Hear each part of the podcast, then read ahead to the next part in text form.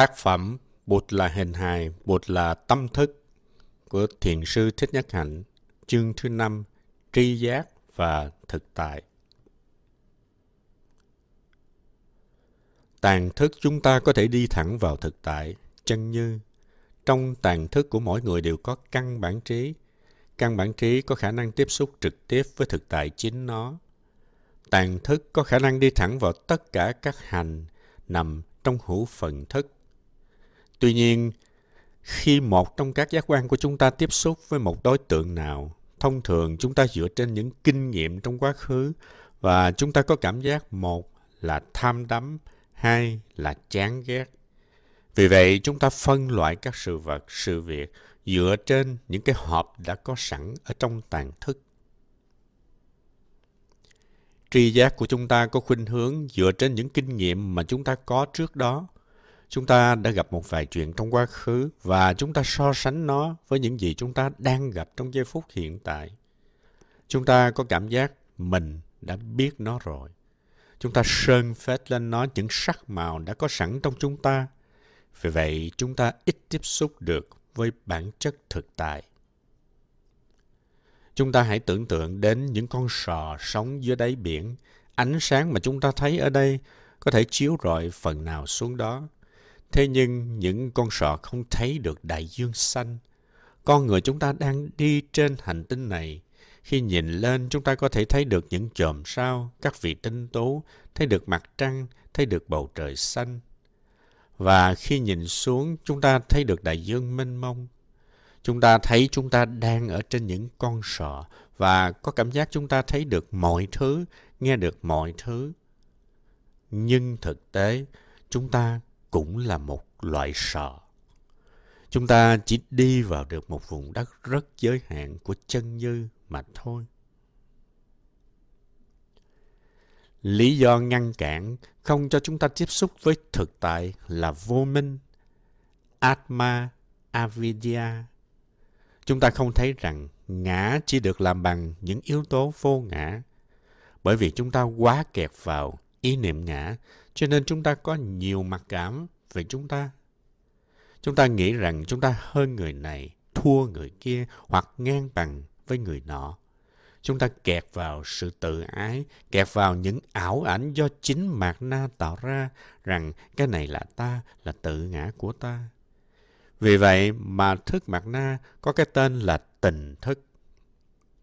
Chính tình thức với nhiều ảo tưởng và vô minh là nền tảng của sự vướng mắc. Tự ái làm cho chúng ta khó tiếp nhận thực tại một cách chính xác. Giả sử khi thương một người nào đó, chúng ta không thực sự thương người đó, mà chúng ta chỉ tạo ra một hình ảnh và yêu cái hình ảnh đó. Đối tượng mà chúng ta thương không phải là thực tại của người đó nó là đới chất cảnh của thực tại mà không phải là thực tại. Khi chúng ta nhìn một ngọn núi, một vì sao, nhìn thủ đô Paris hay một người nào đó cũng vậy. Thông thường, chúng ta chỉ làm việc với đới chất cảnh. Samania Thức mặt na sống trong thế giới của vô minh. Tuy nhiên, tiền ngũ thức ý thức và tàn thức thì lại có khả năng tiếp xúc với thực tại.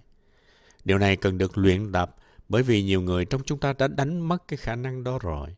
Khi thực tập chánh niệm, chúng ta có thể phục hồi được khả năng tiếp xúc với chân như. Tiền ngũ thức thường có khả năng tiếp xúc trực tiếp với thực tại. Mắt, tai, mũi, lưỡi, thân không dùng lối suy luận hay là phân tích Cách nhận thức trực tiếp này gọi là hiện lượng. Khi nhìn vào một đám mây, chúng ta không cần suy nghĩ hay là biện luận gì cả. Chúng ta không cần suy tư, tính toán. Đơn giản, chúng ta chỉ biết. Ý thức cũng có thể tiếp xúc với thực tại qua suy luận, gọi là tỷ lượng. Tâm chúng ta có thể dùng lối suy luận, tính toán, đo lường, phân tích, so sánh, lập luận lan man. Giả sử từ xa ta thấy khói bốc lên và bằng cách suy luận chúng ta biết rằng ở đó có lửa bởi vì không có lửa thì sẽ không có khói. Tuy nhiên, hiện lượng đôi khi cũng không đúng. Đôi lúc chúng ta tin chắc về những gì chúng ta nghe, Chẳng hạn ta nghe tiếng một em bé đang khóc, nhưng thực tế là một con mèo đang kêu. Bởi vì những định kiến và năm thức đầu có thể lường gạt chúng ta, tỷ lượng cũng thế, cũng thường không đúng lắm. Kiến thức là một chướng ngại cho sự hiểu biết. Thông thường, chính kiến thức là chướng ngại lớn nhất ngăn cản chúng ta, không cho chúng ta tiếp xúc với chân dư. Vì vậy, điều quan trọng, chúng ta phải học cách buông bỏ những cách thấy của mình. Kiến thức là chướng ngại cho sự hiểu biết. Nếu chúng ta độc đoán trong cách suy nghĩ của mình thì rất khó để ta tiếp nhận những tuệ giác mới, khó để hiểu được những học thuyết mới và khó để hiểu biết về thế giới chung quanh mình. Đức Bụt đã dạy rằng phải xem những lời dạy của Ngài như chiếc bè giúp qua bờ bên kia. Chúng ta cần chiếc bè để vượt dòng qua bờ bên kia. Chúng ta không cần chiếc bè để tôn thờ hay để khiêng nó trên vai và tự hào rằng mình có chiếc bè. Đức Bụt đã dạy, Pháp mà còn phải buông bỏ, huống chi là không phải Pháp. Thỉnh thoảng Bụt còn nhấn mạnh thêm, Ngài nói rằng, lời dạy của ta như con rắn độc, rất nguy hiểm. Nếu không biết cách bắt rắn thì nó sẽ quay đầu lại, cắn chúng ta. Một ngày nọ, trong buổi tham vấn, có một thiền sư nói, Này quý vị, tôi bị dị ứng với từ Bụt. Chỉ có thiền sư mới dám nói về Bụt như thế. Mỗi khi tôi lỡ phát ra từ Bụt, tôi phải đi xuống sông suốt miệng ba lần. Mọi người phân vân không hiểu tại sao, bởi vì Ngài là một vị tu sĩ đạo Bụt. Đáng lý, Ngài phải tán dương Bụt mới phải. Nhưng may thay trong thính chúng đó có người hiểu được Ngài. Người đó đứng lên và nói, Thưa Thầy, mỗi khi con nghe Thầy phát ra từ Bụt, thì con phải xuống sông để rửa lỗ tai con ba lần. Đó là một ví dụ rất hay về hai thầy trò giỏi trong truyền thống đạo Bụt.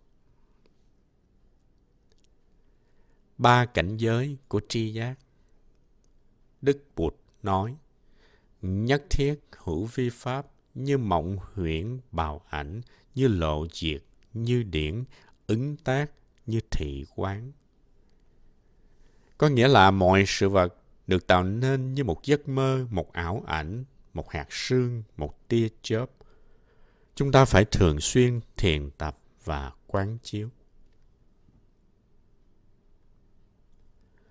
Trong đạo Bụt có nói về ba cảnh giới mà chúng ta có thể nhận thức được.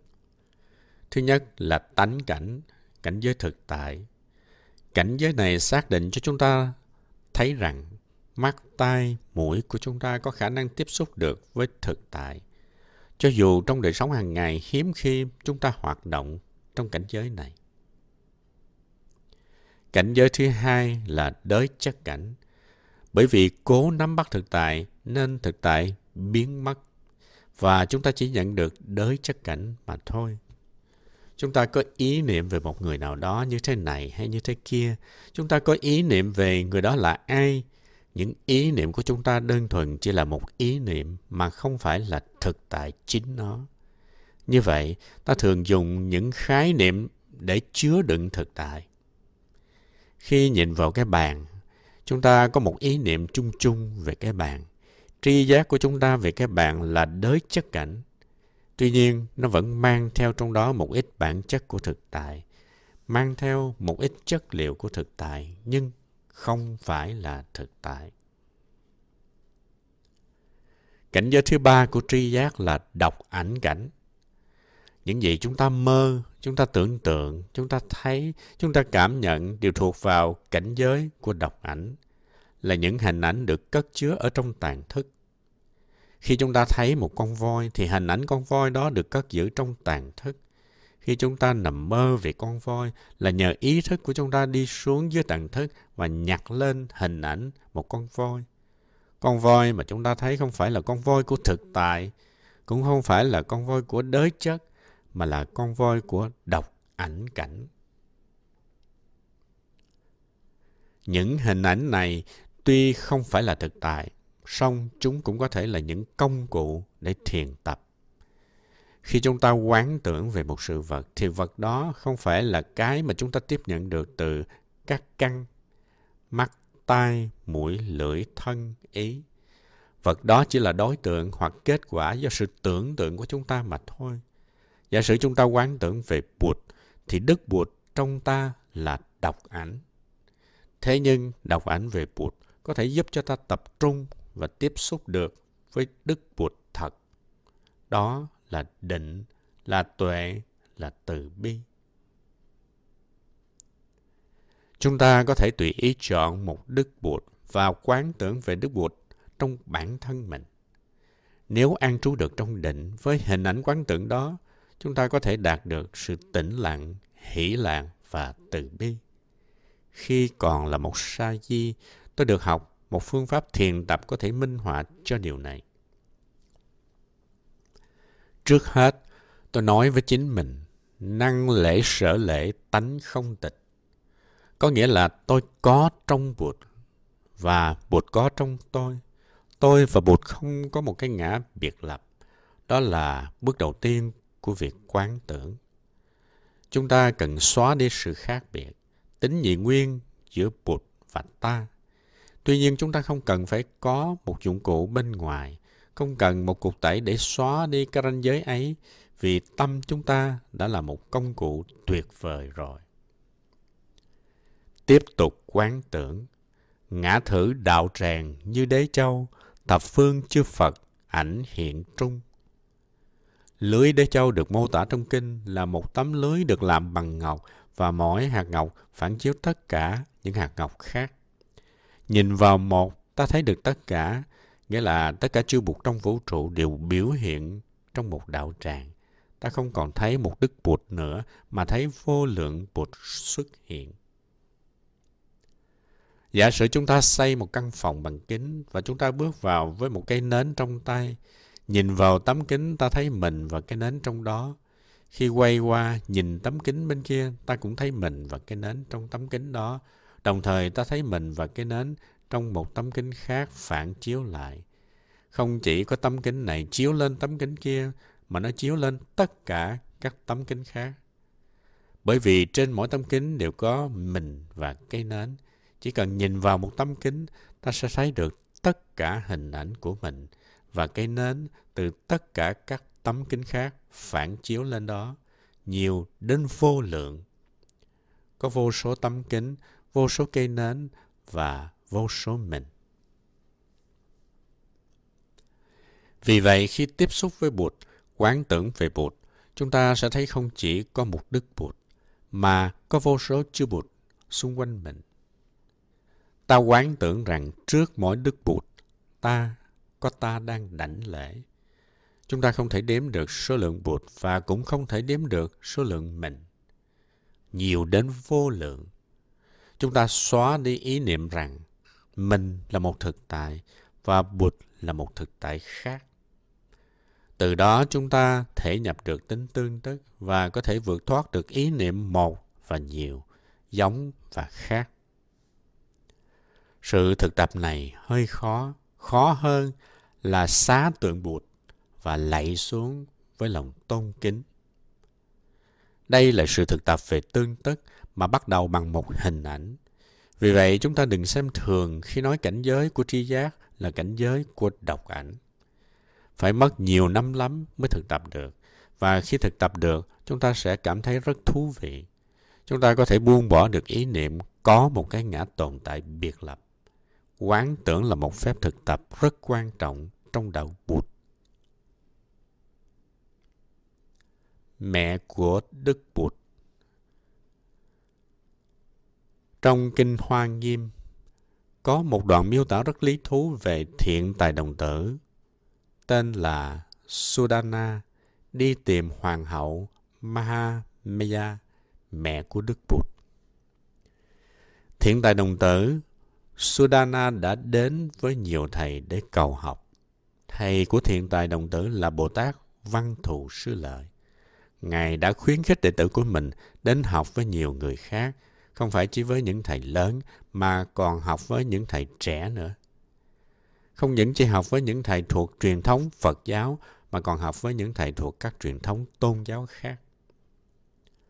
Một ngày nọ, thiên tài đồng tử Sudana nghe tin mình phải đi gặp mẹ của Đức Bụt bởi vì chàng có thể học được rất nhiều từ bà. Chàng đã đi tìm, tuy mất rất nhiều năng lượng nhưng vẫn không tìm thấy bà. Bỗng nhiên có ai đó bảo chàng rằng ông không cần phải đi đâu cả, ông chỉ cần ngồi xuống, thở cho có chánh niệm và quán tưởng thì mẹ của Đức Bụt sẽ xuất hiện. Chàng bèn ngưng cuộc tìm kiếm ngồi lại và thực tập như vậy. Tự nhiên chàng thấy từ sâu trong lòng đất trồi lên một đóa sen ngàn cánh. Trên mỗi cánh sen có hoàng hậu Mahamaya, mẹ của Đức Bụt, đang ngồi đó. Chàng xá chào hoàng hậu và bỗng nhiên chàng thấy chàng cũng đang ngồi trên mỗi cánh sen của cùng đó sen đó. Mỗi cánh sen lại biến thành một đó sen ngàn cánh khác. Cái một chứa đựng cái tất cả. Hoàng hậu Mahamaya đang ngồi trên mỗi cánh sen của đó sen có ngàn cánh và mỗi cánh sen đó lại biến thành một đó sen ngàn cánh khác. Chàng thấy mình, một chàng trai trẻ, đang ngồi trên một cánh sen và bỗng nhiên chàng thấy cánh sen của mình cũng biến thành một đóa sen ngàn cánh. Quá sung sướng, chàng chắp tay lại ngước lên. Thế là câu chuyện rất dễ thương giữa mẹ của Đức Bụt với chàng trai trẻ Sudana được bắt đầu. Hoàng hậu Mahamaya nói, Này con, con có biết không, giây phút mà ta mang thai Siddhartha là một giây phút rất mầu nhiệm. Đó là niềm sung sướng lớn nhất của đời ta. Niềm sung sướng ấy đã thấm vào toàn bộ con người ta. Sự có mặt của một Đức Bụt trong con là một điều rất mầu nhiệm. Không gì có thể hạnh phúc hơn thế. Con biết không, chàng trai trẻ, sau khi Siddhartha đi vào tử cung của ta, thì có vô số các vị Bồ Tát từ nhiều nơi đến xin phép đi vào thăm con ta. Vô số các vị Bồ Tát, bạn của Siddhartha đến thăm để xem thử bạn mình có thoải mái trong bụng ta không. Tất cả đều chui vào bụng ta, nhiều đến hàng triệu người. Tuy nhiên ta có cảm tưởng rằng nếu có thêm những vị Bồ Tát khác muốn đi vào thì vẫn còn chỗ cho họ. Này con, con biết không, ta là mẹ của tất cả chư Bụt trong quá khứ, là mẹ của tất cả chư Bụt trong hiện tại và là mẹ của tất cả chư Bụt trong tương lai. Câu chuyện thật lý thú và thâm sâu, đó là quán tưởng. Quán tưởng giúp cho ta thấy được tính tương tức, thấy được sự thật. Cái một chứa đựng cái tất cả, một nguyên tử nhỏ nhất có thể chứa đựng cả toàn thể vũ trụ. Ai là Hoàng hậu Maha Maya, mẹ của Đức Bụt? Hoàng hậu là người ở ngoài ta hay chính là ta? Tất cả chúng ta đều mang trong mình một Đức Bụt. Mahamaya rất lý ý thức về điều này. Khi đi, khi ngồi, bà rất cẩn trọng vì bà biết rằng bà đang mang một Đức Bụt trong mình. Mỗi loại thức ăn bà ăn, mỗi thứ nước bà uống, mỗi công việc bà làm, mỗi bộ phim bà xem, bà đều bà biết đều ảnh hưởng đến đứa con của mình. Bụt Thích Ca Mâu Ni đã nói, quý vị là một đức Bụt và trong mỗi quý vị đều có mang một đức Bụt sơ sinh. Cho dù chúng ta là nam hay nữ, chúng ta cũng mang theo trong mình một vị Bụt. Thế nhưng, chúng ta không cẩn trọng như Hoàng hậu Mahamaya trong cách ăn uống, hút sách, lo lắng, lập kế hoạch, vân vân. Chúng ta không phải là người mẹ có trách nhiệm của Đức Bụt. Cũng giống như Mahamaya, chúng ta có rất nhiều không gian trong mình. Không phải chỉ cho một vị Bụt, mà cho vô số các vị Bụt. Chúng ta có thể tuyên bố như Mahamaya rằng chúng ta là mẹ của tất cả chư Bụt trong quá khứ. Chúng ta có thể là mẹ của tất cả chư Bụt trong hiện tại và sẽ là mẹ của tất cả chư Bụt trong tương lai. Hoàng hậu Mahamaya là một thực tại bên ngoài hay bên trong chúng ta? Nếu nhận ra rằng chúng ta là mẹ tương lai của chư Bụt, thì tất cả các mặc cảm trong ta sẽ biến mất. Chúng ta có thể hành xử như một người mẹ có trách nhiệm của Đức Bụt, để Đức Bụt trong ta có cơ hội biểu hiện cho chính mình và cho toàn thế giới. Vì thế quán tưởng là một công cụ rất quan trọng có thể giúp chúng ta xóa đi tất cả những tri giác sai lầm để thực tại có thể hiển lộ rõ ràng.